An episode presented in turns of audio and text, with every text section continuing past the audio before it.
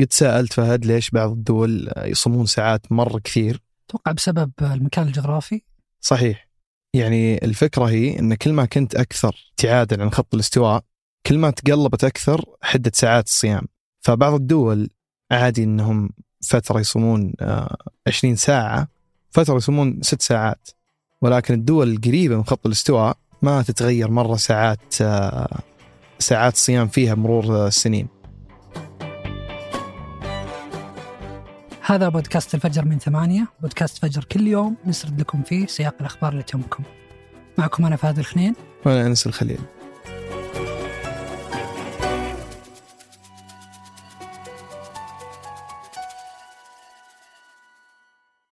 قهوة الصباح وأجود محاصيل البن المختص تلاقيها في خطوة جمل. اعرف أقرب فرع لك من الرابط في وصف الحلقة.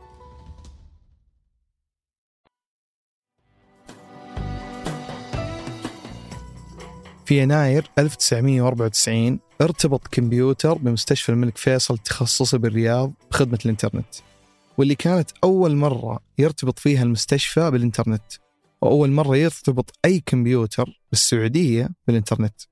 وبعدها بأربع شهور انحجز النطاق دوت إس اي للسعودية وبدت معها رحلة استخدام الإنترنت فيها.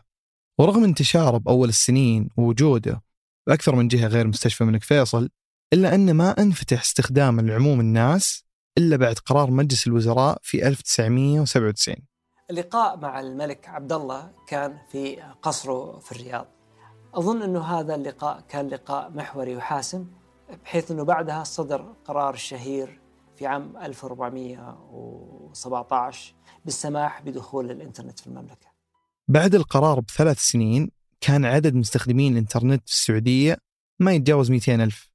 أما اليوم بعد 26 سنة في تقرير جديد من هيئة الاتصالات والفضاء والتقنية يقول أن أكثر من 98% من سكان السعودية بمختلف أعمارهم يستخدمون الإنترنت. في مناطق مثل الرياض النسبة تتجاوز 99.9%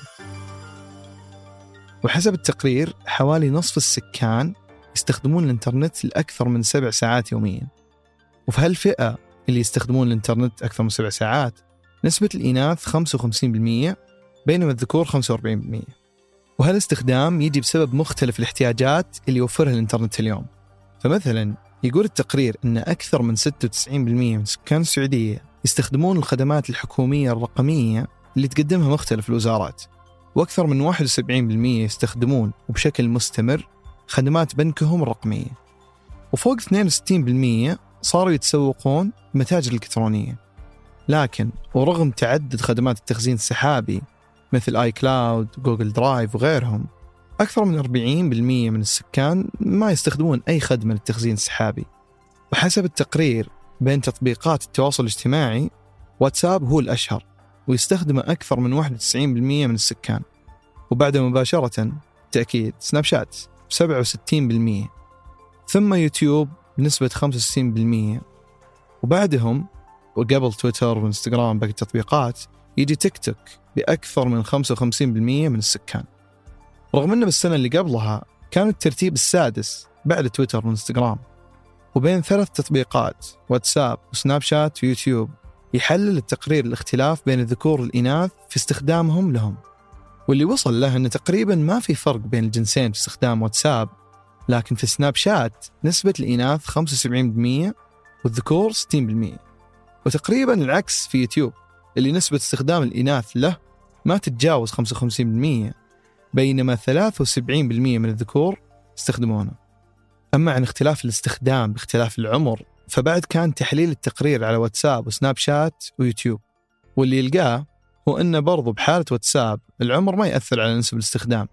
اللي تتراوح بين 90% إلى 95% لكل الأعمار بين 15 و 64 لكن بالنسبة لسناب شات تبدأ النسبة عند 70% لعمر 12 سنة وتكون عند قمتها على 85% عند 17 سنة.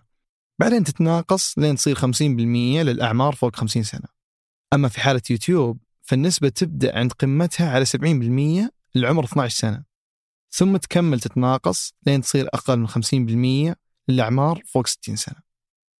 أما عن الاختلاف بأنظمة تشغيل الجوالات فحسب التقرير أكثر نظام تشغيل استخداما هو الأندرويد ب 42% ثم بعده يجي الآي أو إس ب 36% ورغم أن الأندرويد هو الأول هنا إلا أن نسبته بالسعودية أقل بكثير من باقي العالم.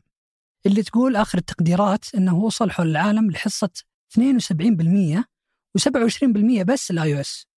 وبالنسبة للكمبيوترات فيقول التقرير أن أكثر من 40% من السكان ما يستخدمون أي جهاز كمبيوتر. ومن الأجهزة المستخدمة أكثر من 86% منها أجهزة Windows وأقل من 11% أجهزة Mac. واللي صاير فيها العكس مع نسب باقي العالم اللي فيها نسبة Windows أقل من 72% ونسبة أجهزة Mac أكثر من 16% وبالنسبة للألعاب الإلكترونية فيقول التقرير أن بين كل السكان 17% يلعبون PlayStation ونفس النسبة تقريبا للجوالات والأجهزة اللوحية لكن بنسبة 4% بس لل Xbox ومن بين اللاعبين أكثر من 38% منهم يلعبون بشكل يومي وتقريبا 30% منهم أسبوعيا والنسبة الباقية يلعبون بفترات أبعد.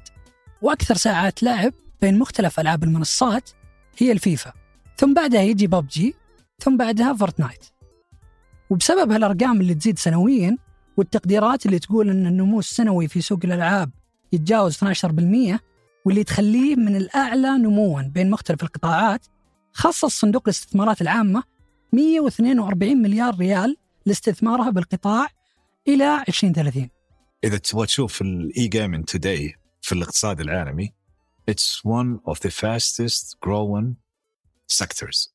وهالاستثمارات بتكون من خلال مجموعة سافي اللي أسسها الصندوق في بداية 2022 واللي تمثل حجم الإنفاق والاستثمار في قطاع الألعاب الإلكترونية تحديدا أو عموما الإنترنت وبنية التحتية مثل استثمار 6 مليار ريال في 2017 لتوسيع تغطية الآلاف البصرية للبيوت واللي بعدها وصل حسب التقرير متوسط سرعة التحميل للإنترنت الثابت بالبيوت ل 107 ميجا بايت بالثانية بعد ما كان أقل من 22 ميجا بايت بالثانية ببداية 2017 أما سرعة التحميل المتنقل اللي تكون باتصال الجوال مباشر على الأبراج فوصلت سرعتها ل 180 ميجا بايت بالثانية واللي هي من ضمن أعلى عشر سرعات بالعالم.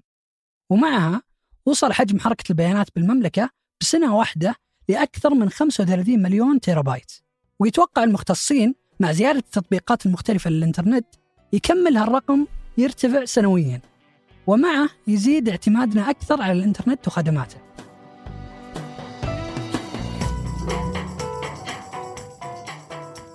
قبل ننهي الحلقة هذه أخبار على السريع. بعد التسريبات الأخيرة اللي قالت أن Apple تخطط لاستخدام منفذ type C كمنفذ شحن لل iPhone بداية من iPhone 15 الجاي واللي يعتبر منفذ ما تملك Apple حقوقه وما تقدر تستفيد من ترخيص تصنيعه مثل منفذ ال lightning الحالي. تقول آخر التقارير أن Apple بتحد الشحن السريع بجوالاتها اللي تدعم type C بس على الأسلاك اللي تصنعت بترخيصها المدفوع.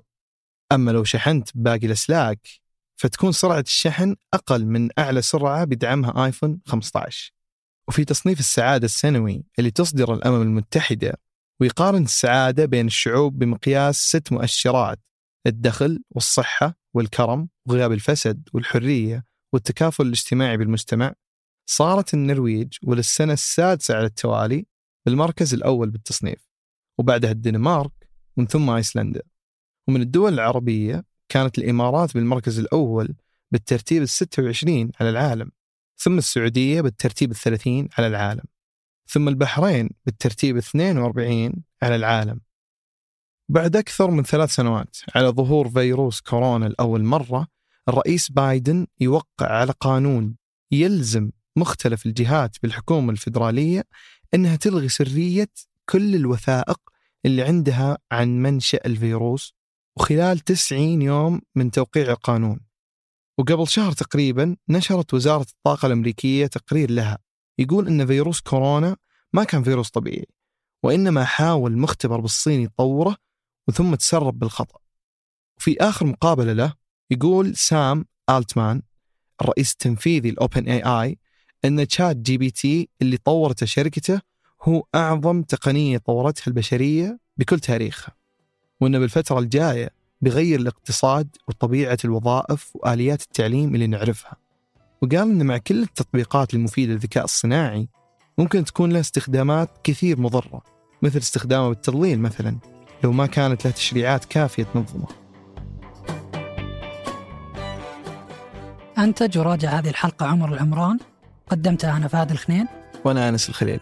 وحررها محمود أبو ندى. نشوفكم بكرة الفجر.